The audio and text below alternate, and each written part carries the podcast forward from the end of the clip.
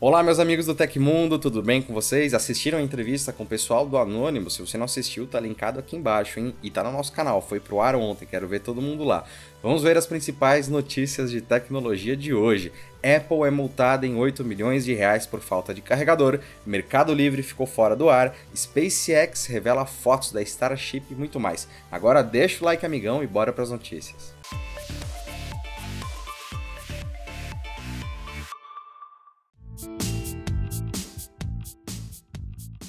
A prefeitura de Florianópolis multou a Apple em 8 milhões de reais por vender iPhones sem adaptador de carregador. Desde 2020, a empresa passou a vender seus smartphones sem o acessório, na tentativa de se enquadrar em normas de redução de pegada de carbono. Por se tratar de um item essencial para a utilização do dispositivo, considerá-lo um acessório vendido apenas separadamente configura duas violações do Código de Defesa do Consumidor: venda casada e fornecimento de produto incompleto. O Procon de Florianópolis notificou a Apple ao longo de 2022 para prestar esclarecimentos e exigiu a inclusão do carregador na caixa dos iPhones comercializados em lojas físicas e digitais com operação no município. A empresa se negou a fornecer os adaptadores de tomada, alegando não se tratar de prática abusiva e acabou sendo multada em 8 milhões de reais. A medida da Apple é uma das iniciativas da marca com abrangência internacional para reduzir a produção de lixo eletrônico. Uma das justificativas para remover o adaptador é que suas especificações são as mesmas para todos os modelos de iPhone e boa parte dos usuários já dispõe o acessório. Contudo, isso desconsidera consumidores que estão adquirindo seu primeiro iPhone ou que venderam seus modelos anteriores com o carregador. Além disso, adaptadores não oficiais ou não licenciados nem sempre carregam dispositivos da Apple, limitando as opções do mercado.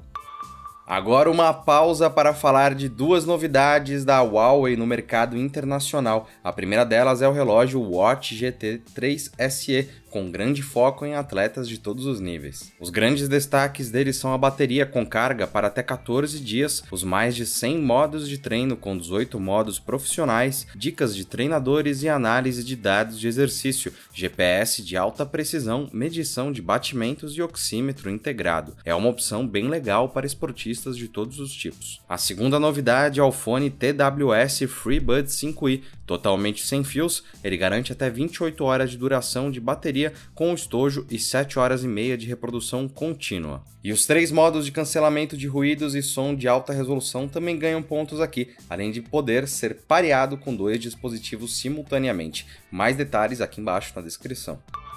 Pesquisadores da Universidade do Texas, em Austin, revelaram fotos do telescópio espacial James Webb que mostram pela primeira vez imagens em definição de galáxias barradas, similares à Via Láctea. Quando falamos em observações astronômicas, diversas variáveis devem ser consideradas, entre elas duas cruciais: o tempo e a visibilidade. Ao observarmos o céu, estamos encarando o passado do universo e a resolução com que olhamos esses fenômenos faz toda a diferença. Seu antecessor, o telescópio Hubble, já havia identificado diversas galáxias, mas atualmente, com a ultra definição do James Webb, algumas coisas podem mudar. Graças a seus espelhos que captam mais luz e sensores de infravermelho capazes capazes de eliminar boa parte do ruído causado pela poeira espacial, o telescópio James Webb é capaz de produzir imagens nítidas em ótima resolução. As novas imagens do James Webb apresentam galáxias com barras estelares em rápida expansão em um universo jovem. As galáxias barradas são berços de estrelas cheias de gás e poeira cósmica. Elas recebem este nome devido ao formato do sistema,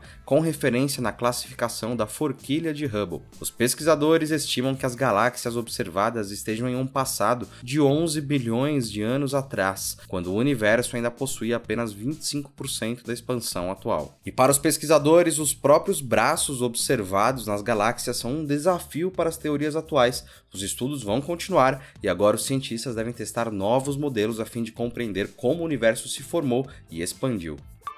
Cerca de dois meses depois de anunciar a nova política que desmonetiza vídeos com palavrões, o YouTube disse que está fazendo alguns ajustes na nova abordagem. A política de restrição às palavras de baixo calão irritou diversos criadores de conteúdo na plataforma. O grande problema da política anti-palavrão é que ela também foi aplicada a vídeos enviados antes da regra. Segundo a medida, vídeos com xingamentos nos 15 primeiros segundos ou com uso focal do vocabulário chulo tinham os anúncios removidos ou limitados. Michael Assman, porta-voz do YouTube, disse ao site The Verge: Nas últimas semanas ouvimos muitos criadores sobre essa atualização. Esse feedback é importante para nós e estamos fazendo alguns ajustes nesta política para atender às suas preocupações. Entraremos em contato em breve com a nossa comunidade de criadores assim que tivermos mais para compartilhar. A política do site de vídeos do Google de desmonetizar conteúdos com palavrões busca garantir que as publicações sejam adequadas para os anunciantes. Todas as palavras, das mais leves às mais pesadas são tratadas igualmente na regra.